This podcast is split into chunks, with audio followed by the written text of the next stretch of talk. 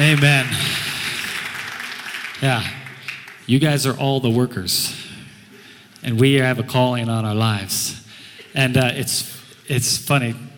Uh, you're going to get to hear from just an amazing man, good friend, and uh, just friend of the house. And, and I didn't, we didn't really talk about this beforehand, but he's like, yeah, that was the, the scripture that I had that I was going to, that I was using. So, uh, and I just literally just kind of dropped on me this morning, like, God, this is, this is on God's heart right now. And so, without further ado, because this guy has a lot to share and it's so good. Uh, can you guys stand up and give Robby Dawkins a big, a big hand for, for being here?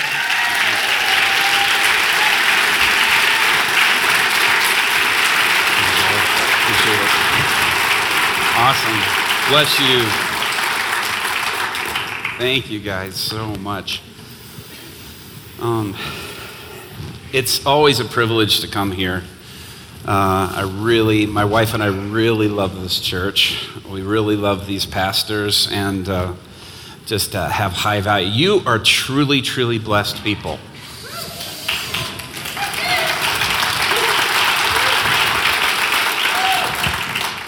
And uh, you need to know that you are really, really blessed beyond measure. To be in a place that has such a high value for the presence of God It's just so incredible. Um, I, I, I, I, just got to share. I just got to share this with. Them. I'm adding something I shouldn't really add, but I just got a text from I, just a, earlier this year. I think it was back in April. I was invited to go to this uh, Southern Baptist church uh, down in the southern part of Texas and literally in the email uh, is this little church, maybe, maybe 100 people. And uh, the pastor's like, We probably can't afford to bring you. I was like, To come to a Southern Baptist church, I would pay you to come. we totally wrote it off as a mission trip because they were just, you know, and, and in this part of Texas, it's, it's a really poor area. And, uh, but those are places that are super dear, you know, to my heart. And uh, so I just was, I was reading this text to Mike, and this guy was like, he goes, I'm going to totally, um, he goes, I, have already made the decision. He goes, if I, if I bring you here, he goes, I'm totally prepared to be fired. Uh, he's 30 years old, and he said, he keeps texting, so it keeps jumping up. So but he said, uh, and so I went down there, and it, it was quite a stir. He was totally ready to be fired for this. And the Sunday morning, I, uh, I got up. We had done this uh, great teaching time, everything. But the Sunday morning, I got up, and he goes, What are you preaching about this morning? I said, Acts chapter 2. And he goes, I'm definitely getting fired this morning. And and so we got up, and I invited anybody who wanted to be baptized in the Holy Spirit and speak in tongues to come forward. And we had the, uh, just a full altar. A bunch of people came forward. And his father stepped over to him and told him, his father was his main deacon. I didn't tell you that part, Mike, but his father stepped over to him and said, I disown you. You are no longer my son. Don't call me dad anymore. He goes, I'm done with you. And he goes, and I, he said, I'll work to get you fired his own father. He sent me this text this morning. he says, he keeps texting, so it keeps bouncing back up. He says, Robby, just so you know, my mom prophesied over every single person in the service this morning.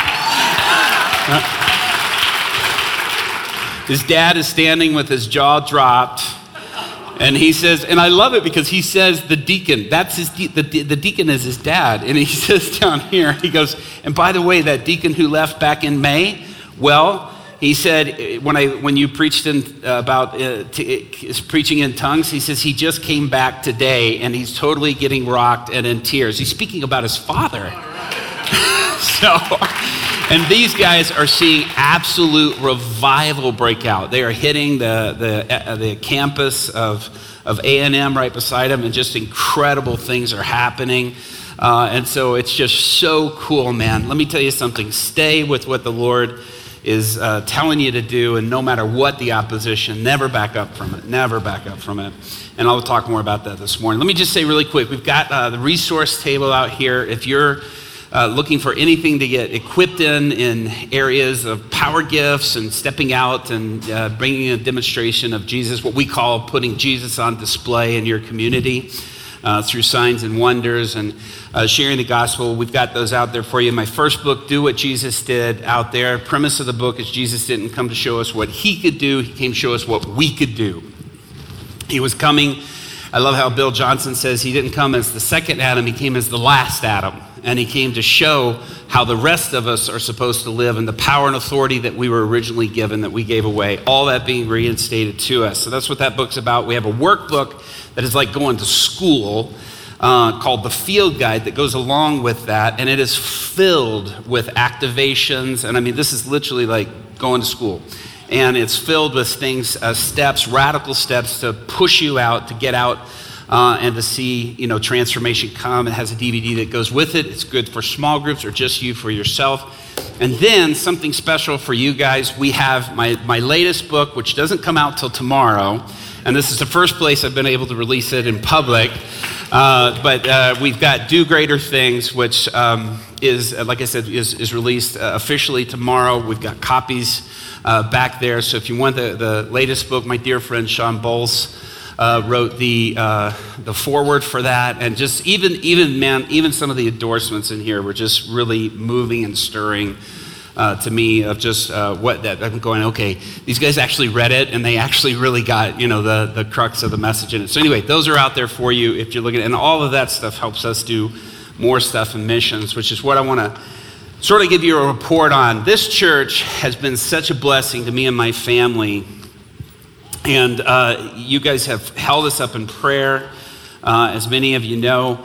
Uh, because of, of your commitment to prayer uh, for us, you know, we were able to, um, I went to Afghanistan uh, back in June. The Lord has spoken to me at the first part of the year, and I'm going to share with you basically a report about that because of your prayer uh, for that. But there's several things I want to I want to share with you in that.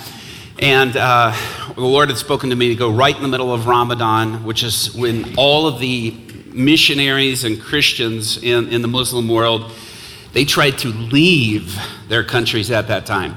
Because if you kill a Christian in Ramadan, you get more points or whatever it is uh, in, in eternity.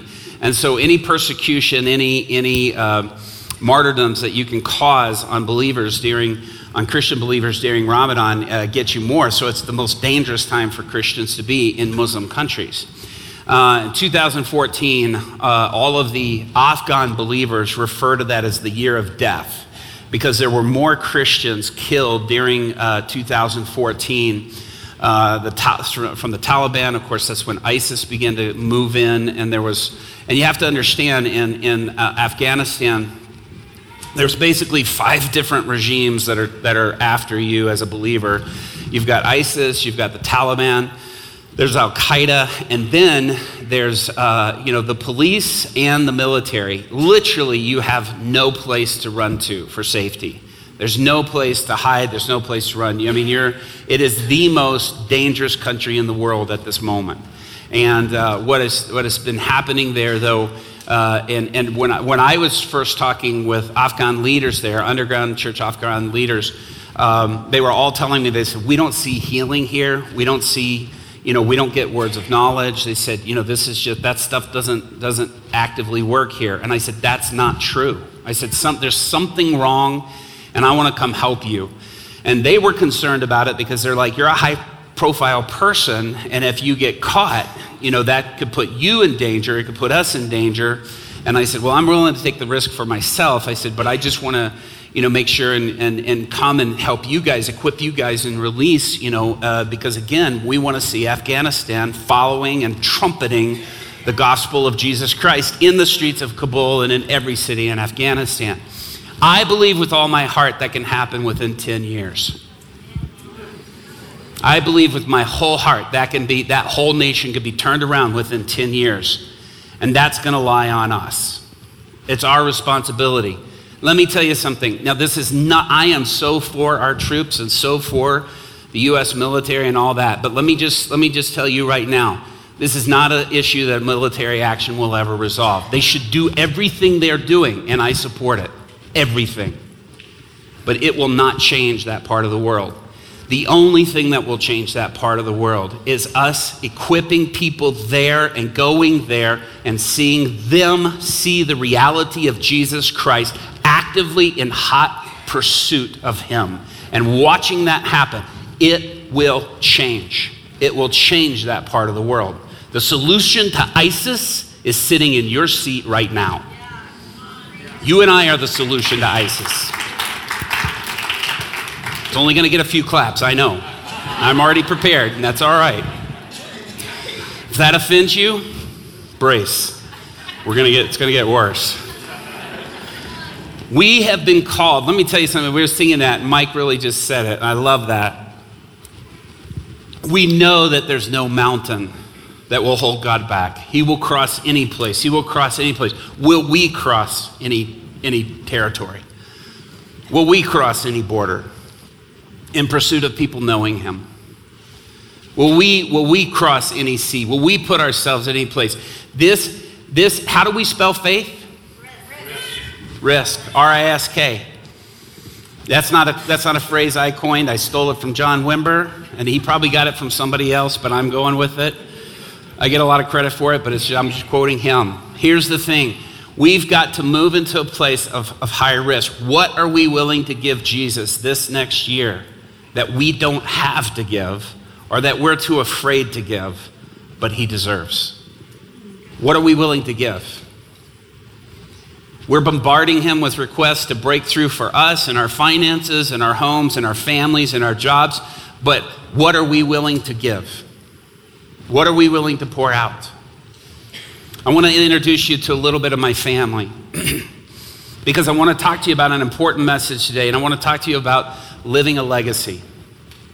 Starting a legacy, living a legacy. Some of you are like, well, my life is, you know, I'm on the backside of my life and there, there's not enough time to start or, you know, that's not true. Start a legacy now. And what kind of legacy will we live? What kind of legacy will we leave? And I want to share with you a little bit about a legacy that I'm living and that was left to me.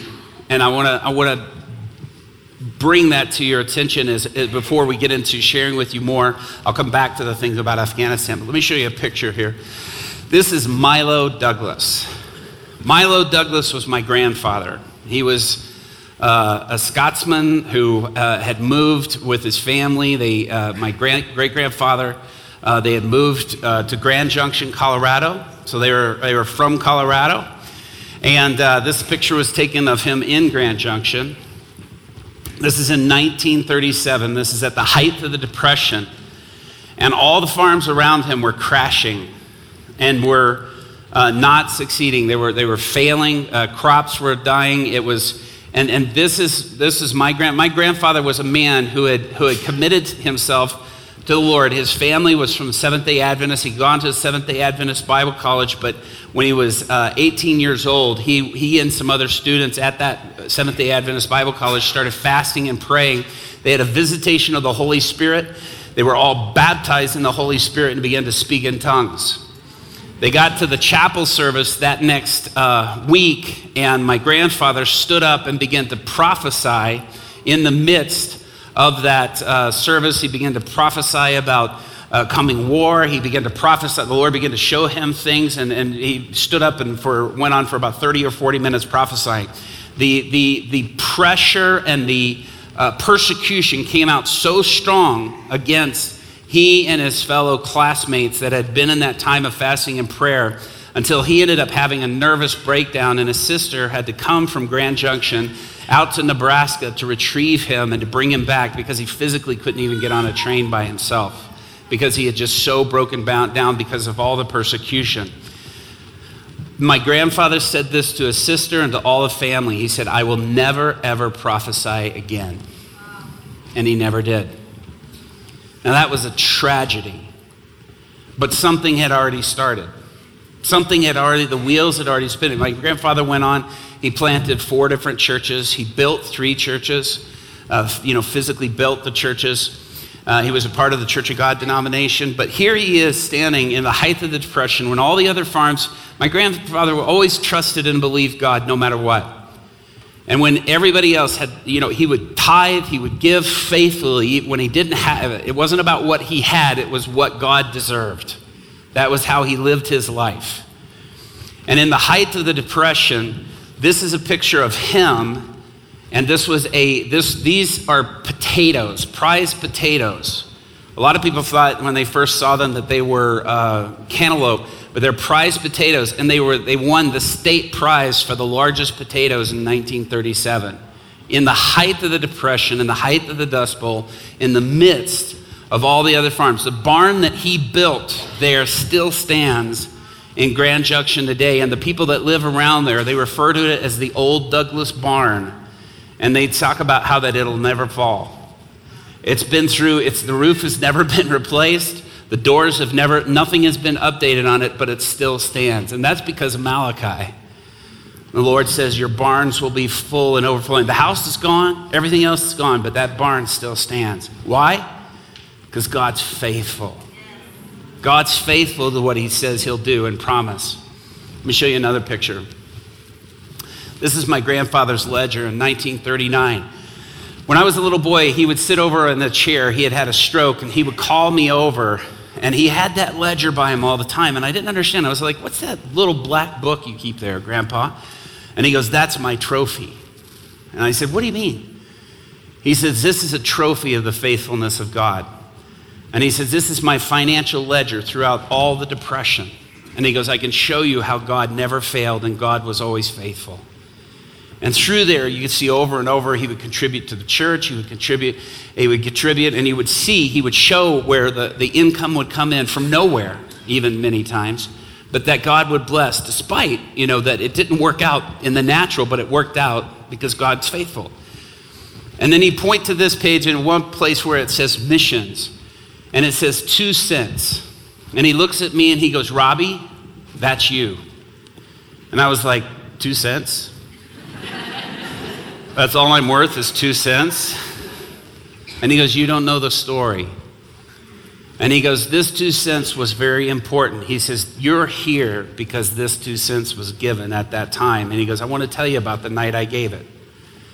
And he said, We were having a missions conference here in Colorado, our, our denomination. And he said, It was the last night, and we did not have enough money um, we'd only taken in half of the or, uh, uh, half of the amount that we were trying to get. And he goes, it was the last night, the last conference. And he said, Your mother stepped up to the moderator of the service and said, May I say something? And he said, Robby, she was only 10 years old. And he said, She stepped up to the microphone and she said, I would like to say something. And he said, Okay. He goes, This is Milo's girl. She, you, you guys know he's a pastor in the area. And she said, I don't have any money to give. I'm just a poor pastor farmer's daughter. And she was holding the basket that they were taking the offering up, and she set the basket on the floor. And she reached over and she stood in the basket. And she goes, I don't have anything to give, so I give myself.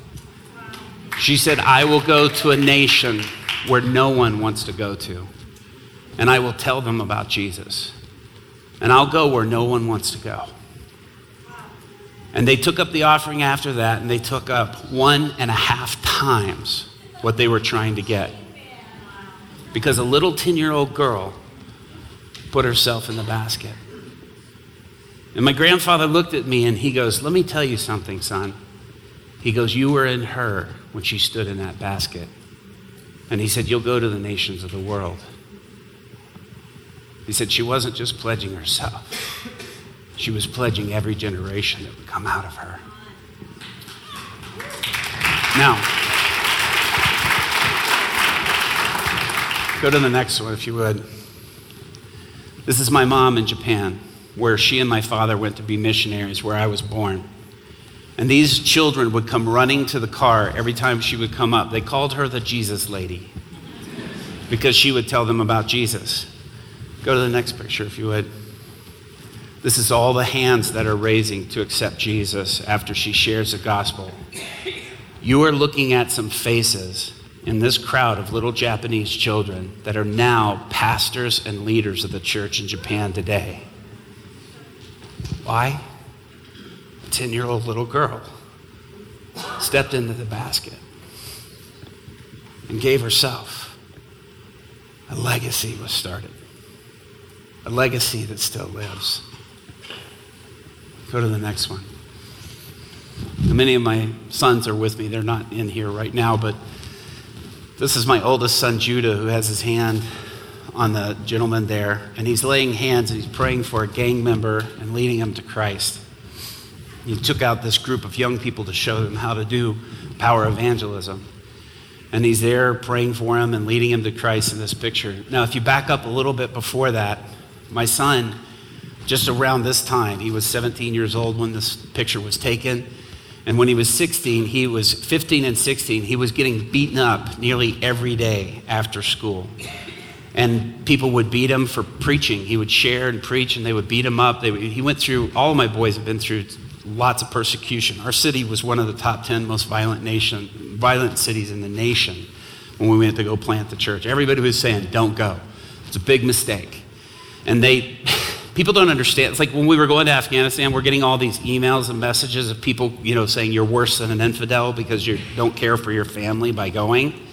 And I'm like, you don't understand. All of your opposition is only affirmation for me. All of those emails, you know, I get a call from the CIA, you know, going, this is not wise, don't go. This is the wrong time. This is Ramadan. Do you understand? All these things, you know, you realize your life insurance won't pay out because you're going, you know, to a nation that's on the list of the State Department. They're not going to, if you die, that's it, you know.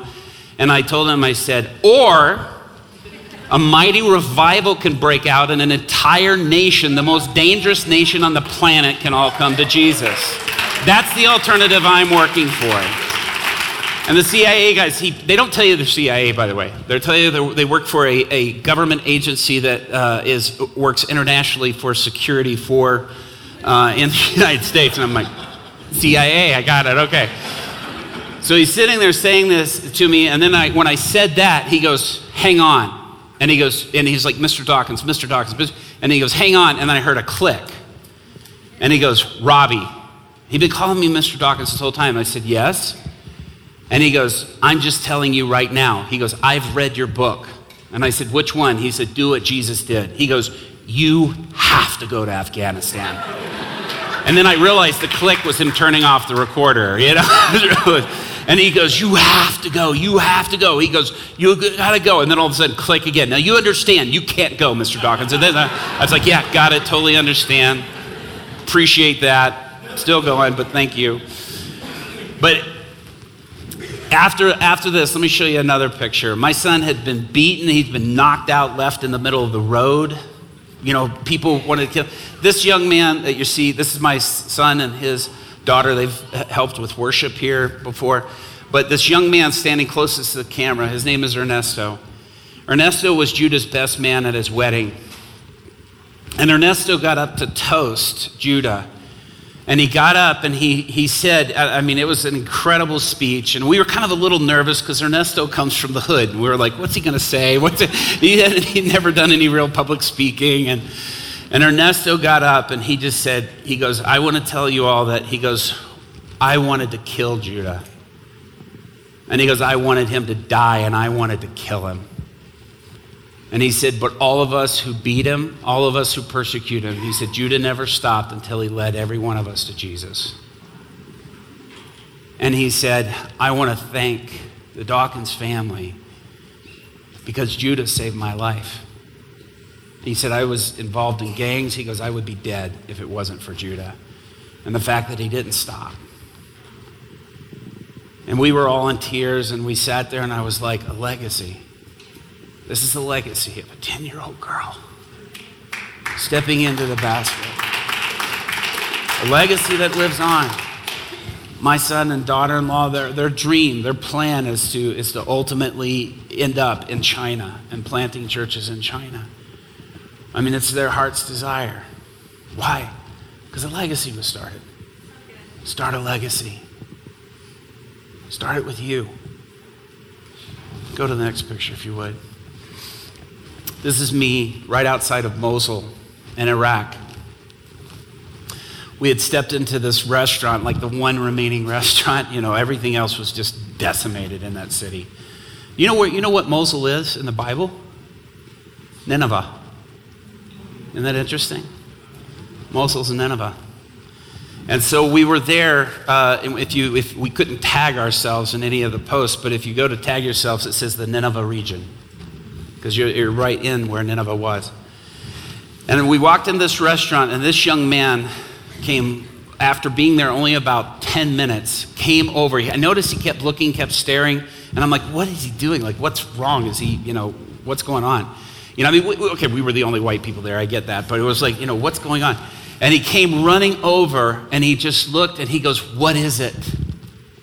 And I said, What's what? He goes, What do you have? And I said, What are you talking about? He goes, As soon as you walked in this restaurant, I felt a wave of peace like I've never felt before. And he goes, I have to have that peace. He goes, What is it? I have to have it. And I looked at him and I said, That's Jesus. And I said, That's Jesus inviting you to a relationship. And he goes, Who is Jesus? They have no clue, my friends. They, they understand the mention of him in the Quran, but they don't understand who he really is. Because most of them don't even really understand what the Quran even says. And he says, Who is Jesus? We sat there and shared with him briefly. And I said, I'm going to pray for you. You're going to feel the manifest presence of God come all over your body. And he did. He began to feel heat. He began to shake. He began to feel God's presence. And I said, Now, do you want a relationship with this God, Jesus, who you know is in hot pursuit of you right now? And he said through tears, Yes, yes, I'll do anything to have this. And right there we prayed as he gave his life to Jesus. And as he lifted his head, tears streaming down his face, he goes, I got tables I got to serve. And he jumped up and he ran over to serve table. He came back and he goes, What is this? I said, This is peace beyond measure. This is the joy that Jesus brings. And he was bringing people out of the kitchen going, Pray for him. He needs this too. And then he finally, before we left, he said, Let me tell you what was going to happen tonight. He said, Today I get paid. He says, I was getting paid. And he says, I was going to go home, give the check to my mother. And he says, Then I was going to go out and kill myself tonight. He says, I'm in such torment and such agony and such misery. He goes, I was going to kill myself tonight. He said, but when you walked in, I felt this peace, this wave of peace that hit me like I've never known before. And he goes, right now, I feel so much joy. Now, so many of us were like, oh, I want to do evangelism like that. Well, guess how that starts? By going out to everybody you start going out, they'll start running to you. You go, they'll show. But you got to go. You got to go, they'll show up. They'll start coming. They'll recognize it, they'll sense it. Go to the next picture. This is me and a friend of mine baptizing people in the underground church in Iran. This is in the northern portion of Iran. This is in last November. They'll kill you for this. These precious brothers and sisters are standing in this little pool of water. I mean, you have to realize this is how dangerous this is. Standing in this little pool of water, and as we baptize them and we bring them out, they stand up, dripping wet. They raise their hands and they shout out, All of my living, all of my dying Every day from this day till that, all of it belongs to you. And I sat there and I turned to my friend and I said, They aren't just pledging to live for Jesus, they are pledging to die for Jesus. And this one man that we were baptizing, I asked him, we were just sitting and, and talking. I was, I was teaching them on deliverance and, and equipping them on that. And we just, I just said, How many times have you been arrested? He said, Four times. And I said, Four times. I said, I've never known anybody to make it a four. And he says, Well, on the last time I was arrested, he goes, They made, I shared this with you when I was here before. He says, They made me sign my own death warrant. And I was like, Really? And he says, Yeah. And he goes, I told, he said, They told me, he goes, I was giving them permission to take me and hang me immediately. And he said, I pushed away from the table and I said, Hang me now. He said, I can't stop and I won't stop. And he said, They just said, Sign the paper. And he says, Okay, but I won't stop. They're pledging everything to Him. Oh, my friends, what will we give to God that we haven't been willing to give yet? Go to the next one. as I was flying into Kabul, the flight attendant came and said, Mr. Dawkins, would you like a magazine? And she handed me this magazine. And if you can't read the title on the bottom of the time, that's the president, the former president of Afghanistan. And it says, Afghanistan is the front line. And I held that and I said, Yes, Lord. I knew that was God saying, This is it. This is, this is your commissioning. See this as the front line. This is the front line of your ministry. This is the front line of what you're called to. Make this the front line of all of your efforts. And I was like, Gladly, gladly. Four days before we went, they had the largest explosion that had happened there from terrorist attacks, not from you know bombs going off by military, but from terrorism, uh, where the Taliban set off outside of the German embassy an explosion that killed 100 people, wounded over 200. And you have to realize the Afghan people don't want this. The majority of people that are dying in these attacks are Afghans. The most, the most, the nation that suffers the most terrorism is not the United States, is not France or a nation in Europe, it's Afghanistan. And we don't put their flag up in our posts of our social media to stand in them in solidarity because we see them as the enemy. They're not the enemy, they are the opportunity. They are the opportunity for kingdom breakthrough. But as we, were, as we were flying in, she handed me this, and I said, Yes, Lord, that's it. We're going to see Afghanistan for Jesus. We're going to see Afghanistan, and I believe, like I said before, 10 years. We could do it in 10 years, but it's going to take us all. Go to the next picture. This is me in uh, Kabul. I'm still, I tried to go shorter this time, and I'm not doing it. This is me in Kabul, um, standing outside the Intercontinental Hotel. Go to the next picture. Just proof I was there, so you know it's real.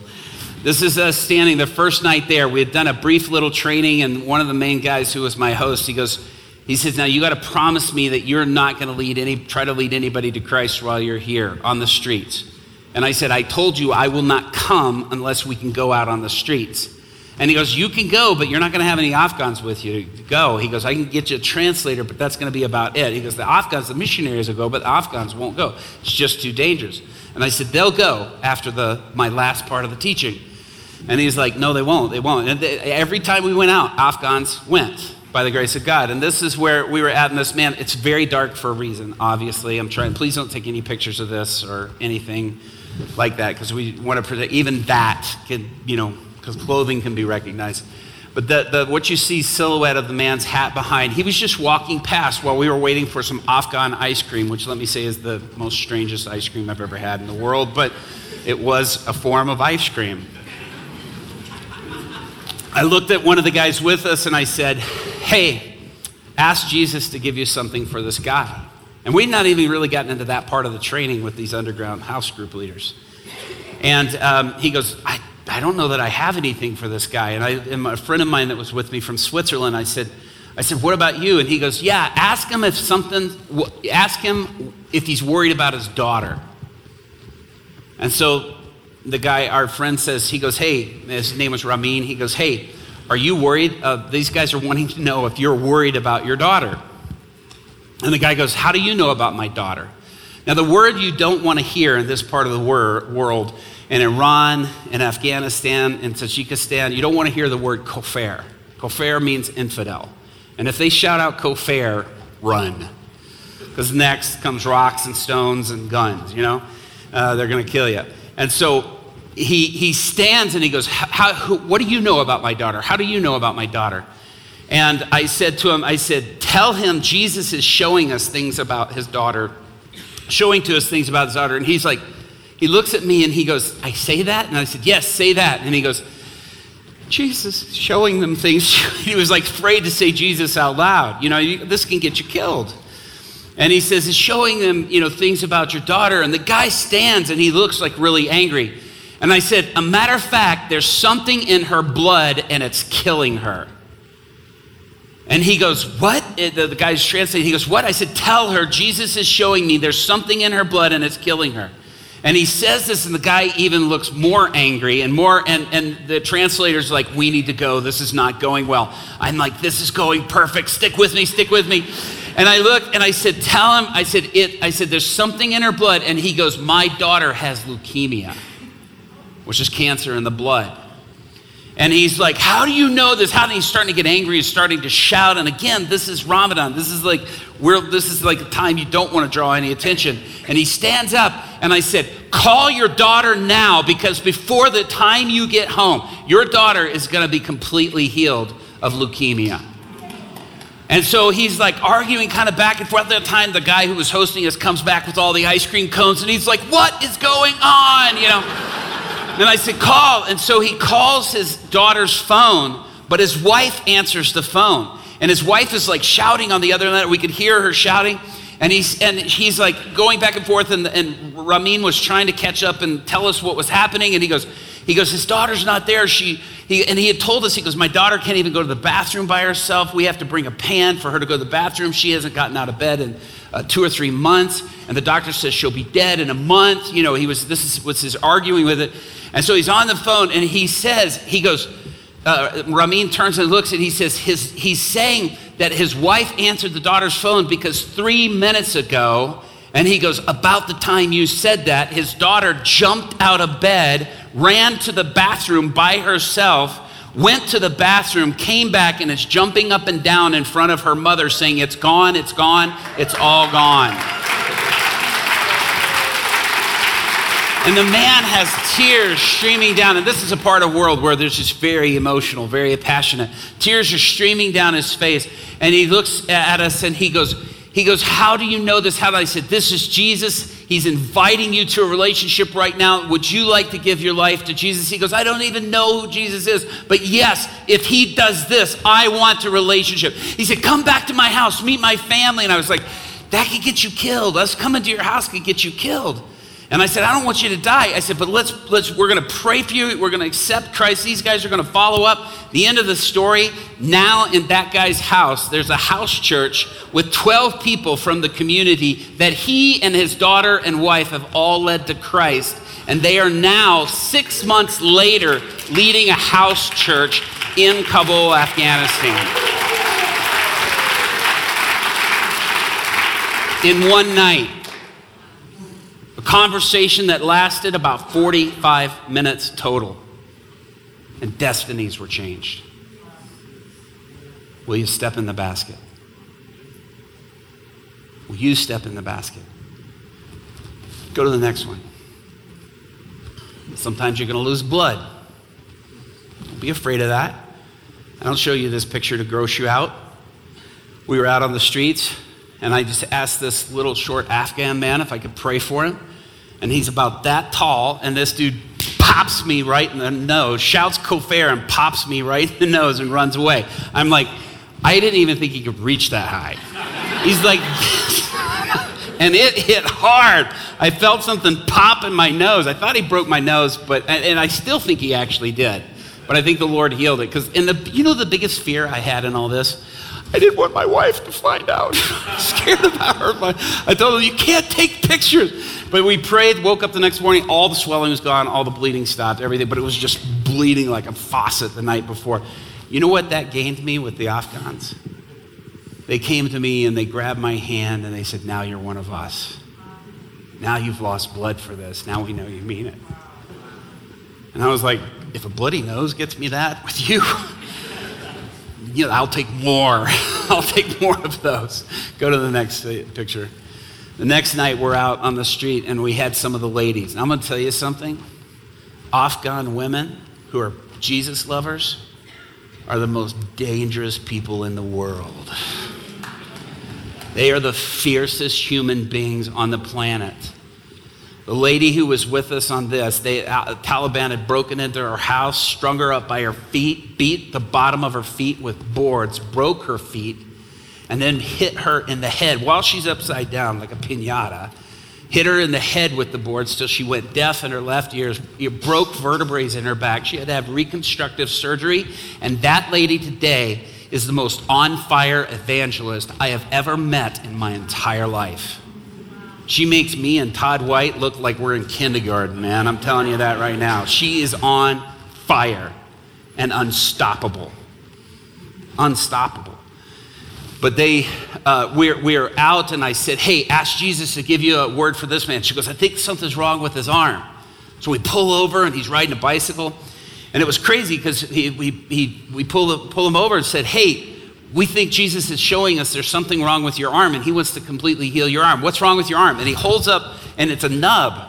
His arm had been blown off because he stepped on an IED and it blew off his arm. And we were like, cool! We're gonna see a creative miracle. We're gonna see a whole hand and fingers sprout out of this nub. This is gonna be awesome. And so we're praying, commanding, it doesn't happen at all. But we stopped and I said, finally, after praying for that nub like 10 times, I said, What about your other arm? I said, Is there anything wrong with that? And he goes, You mean this one? And he holds up and his hand is like a claw. And I said, You can't open your fingers? He goes, No. And I said, What? He said, Well, the nerve damage from the IED caused damage where I can't open this hand either. And so I looked at, at the lady and I said, Say this. In Farsi, say, In the name of Jesus, stretch out your hand right now and be healed. And she goes, Do you have a word from God about that? I said, No, just say it. you don't need a word, use authority. and she goes, In the name of Jesus, stretch out your hand and be healed right now. And his hand just went straight out. He started moving his fingers, and I was like, Now, wait a minute, you couldn't open your hand before, right? And he goes, No, no, I couldn't. He goes, I can't believe it. He started crying. And we stopped and we said, That's Jesus. He just introduced himself to you, and he wants a relationship with you. What do you want to say to Jesus? And he goes, Yes! Who is he? And we told him about Jesus, and he prayed and he accepted Christ, and he was like, I can't believe this. Tears streaming down his face. And I grabbed his hand and I kissed his hand, and he grabbed my hand, kept kissing my hand. I said, No, no, no, it was her. And that's important in the Muslim world that he knew it was this woman. I said, It was her. She has power and authority that Jesus gives her. And there's now a group meeting in that guy's house as a result of that. My friends, this is the solution to ISIS.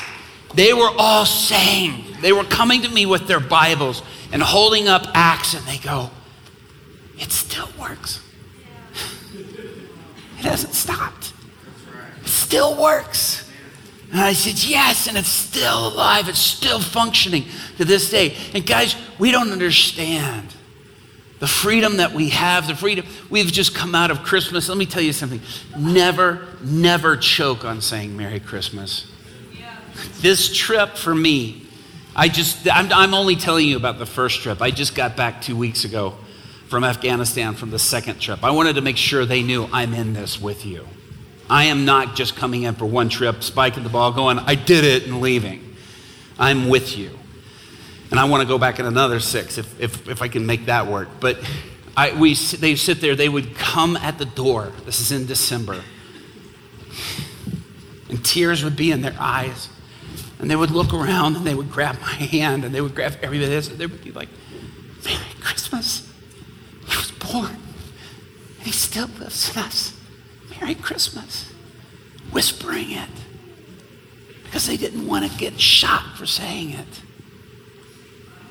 And we change the words because we don't want to be offensive to culture. Don't back off from that.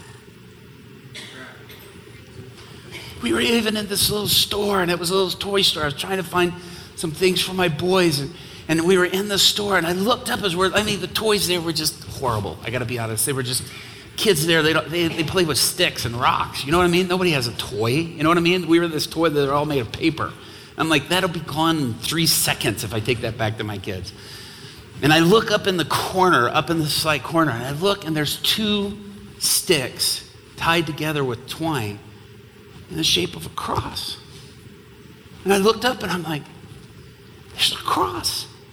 This is a nation, there's no steeples, there's no signs, there's certainly, you know, no, you know, um, Star of David's or crosses or any, you don't see any Christian reference, anything like that anywhere. And I see this cross, and I went to the owner and I said, Is that a cross? And he grabbed my hand and he spoke English and he goes, Oh, and tears filled his eyes. And he goes, We love Jesus here. We love Jesus here. We just don't know much about him, but we love him here. And I just lost it. I was like, Ah, this is the cry of Afghanistan. They want Jesus. They want him. They're hungry for him. They're hungry to encounter him. The last day, I was like, I told the, the leader, I said, we will go out. And I said, but the last day, I don't mind, all the times we're at night, we're hiding behind cars and dark alleys. I said, no more. The last day, they had just two weeks before, police officers had walked up to a guy who was a Christian out on the streets in one of the most populated parts of Kabul. They pulled out a pistol and popped him twice in the head, killed him right there. And they said they knew he was a Christian. He'd done nothing wrong, nothing. And I said, The last day we are going to the very spot where they killed our brother two weeks ago, and we're going to lead people to Christ at that very spot because we are going to let the enemy know Kabul belongs to Jesus. You can't stop it. This nation, this ground, belongs to God. And I said, We're putting that stake in the ground.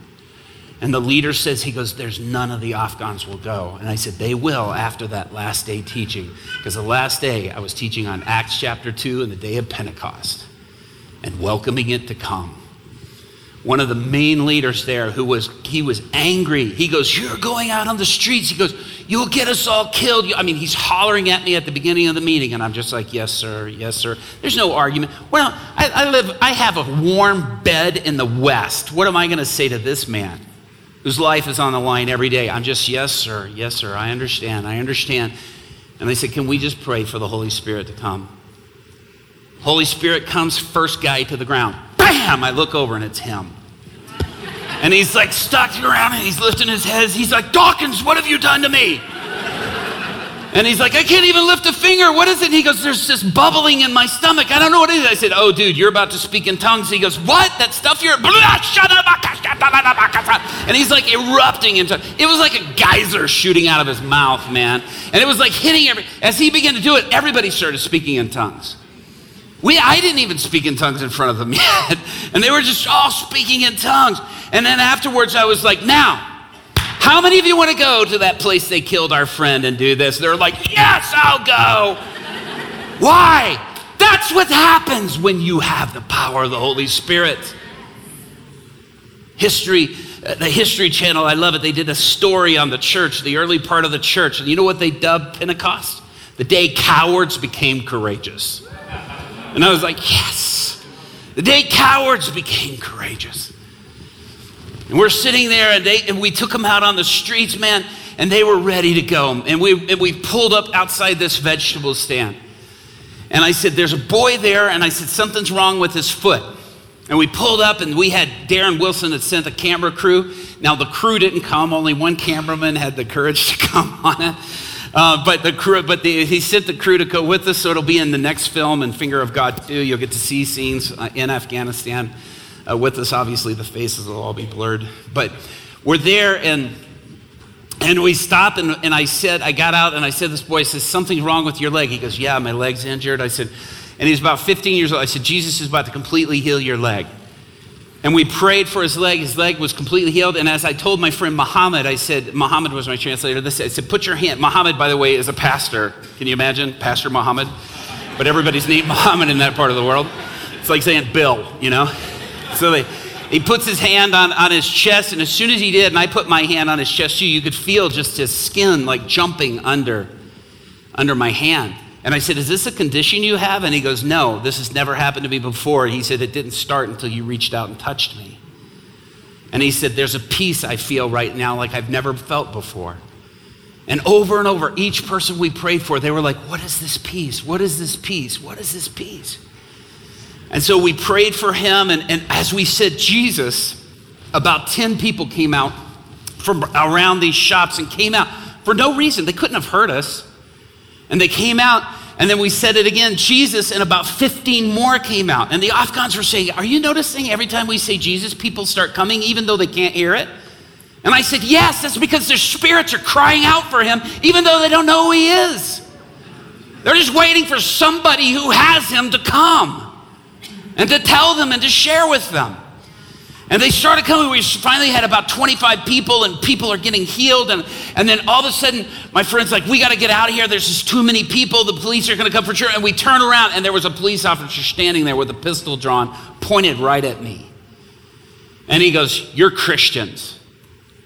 He said, You're praying. And I said, Yes. And he goes, You're Christians. And I said, Yes. And my friend Muhammad said, Don't say that. and I said, Yes. And he goes, I know because Muslims don't pray for people like this. And he's holding this pistol at me. And I said, You're right. I said, We're just sharing the love of Jesus here. And he goes, You can go. And I was like, Did he just say we can go? And he says, Go, go, get in the car now, go. And so we're scrambling to get in the car. And he's standing there, and the people are like, but wait a minute, wait a minute. I said, Jesus is going to reveal himself to you. Jesus, I said, we have to go, but he's going to. And my friend Muhammad is like, you're going to get a shot if you keep saying this out. The police officer's right there as we drove away. And I thought, man, now, now they won't go with me anywhere. We're driving down the road. They were like, did you see that? Did you see that? People came running as we said the name of Jesus. They're like, we got to go here. We got to go there. We got to go. Let's go. Come on, let's go. And I was like, yes. I'll skip through a bunch of stuff. We get to the last place, the last day. Me, before I do that, let me show you this one picture. Go to the very last picture, if you would. I wish I could show you his face. I'm a little giddy in this picture, as you can tell, but you're looking at a former Taliban leader who's now a passionate follower of Jesus Christ.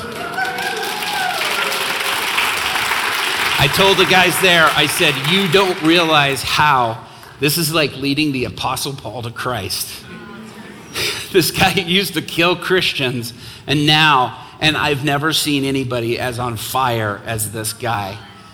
Even recently, they took his son and they took his son hostage, and we helped get him out.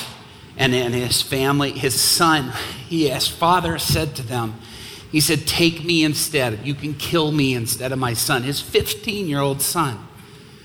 He said, Let my son go. You can kill me instead. Because that's really why they were after him, because he had become a Christian. And they said, No, we'd rather do it to your son. But there, there was a, unfortunately, and I've never done this before in my life, it's the first time ever. My wife can attest to that. We helped pay the ransom, got him out, and his son says, He goes, Why didn't you leave me there? He said, I was this close to leading so many of them to Christ. And I was like, Ah. What'll change Afghanistan right there.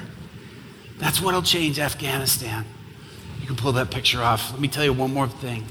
We were at the last place, and I'm sorry, I'm going over time. We were at the very last place, and I, we were going to the place where they, where they killed our brother. And we were praying for a guy whose leg was shorter than the other. And this is like the most popular, there's cars, people everywhere.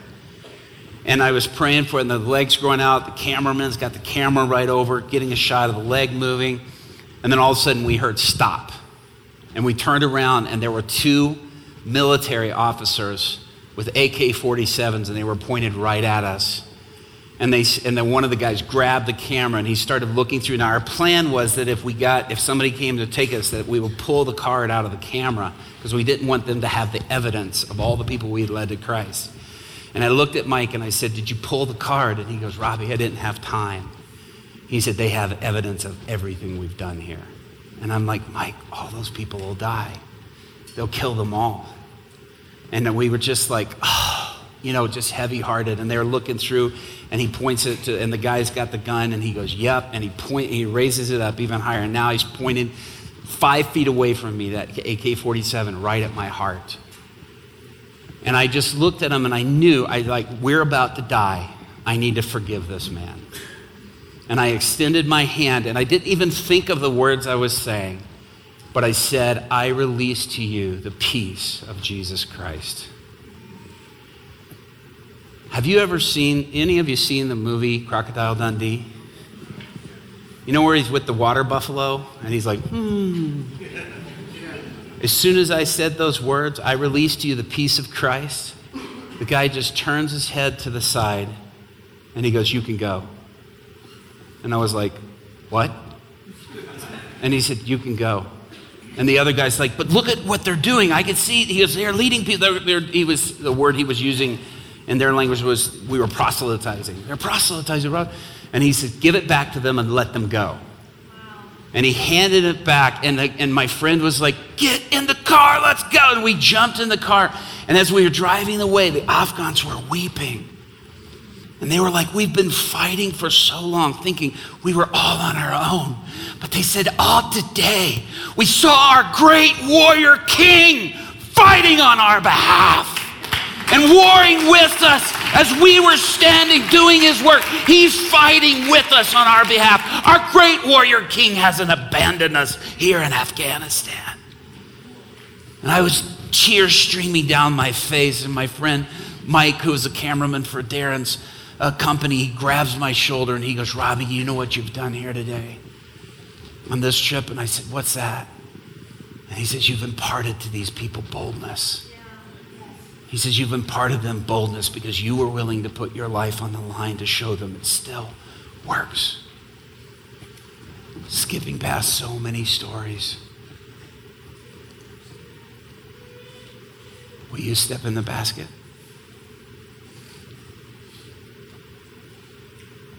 Will you give something that you don't think you have to give? Will you step in the basket? And be willing to say, all of my living, all of my dying, every day from this day to that is yours. It all belongs to you. Live a legacy. Leave a legacy. Bow your heads.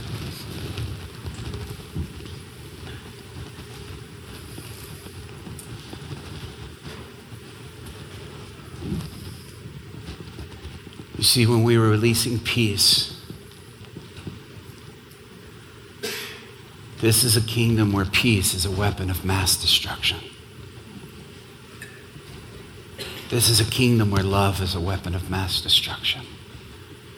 Joy is a weapon of mass destruction.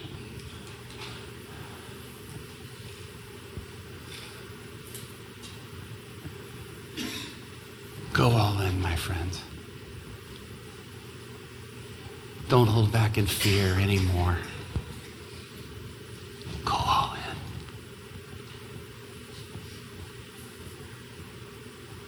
This trip helped me. This church helped me go on that trip.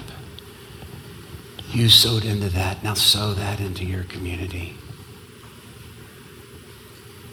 And if you're just here and you're just saying right now, I want to step in the basket. I'm not talking about the step of salvation. I'm talking about just saying, I'm not going to hold back any longer. I'm not going to be somebody who worries of what other people think or what other people feel or what it can cost me. If that's you, just stand right now.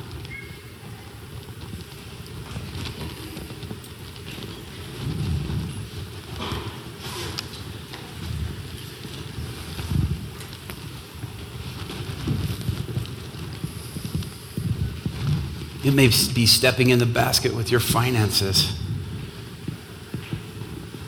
You hear the story of a farmer pastor in the midst of the greatest economic difficulty of this nation, yet trusting in the faithfulness of God. It may be with your family, it may be with your reputation. Oh, but my job says you can't share the gospel at work. Well, the Afghans hear from their government they're not allowed to do it there either. Who's Lord? Go all in.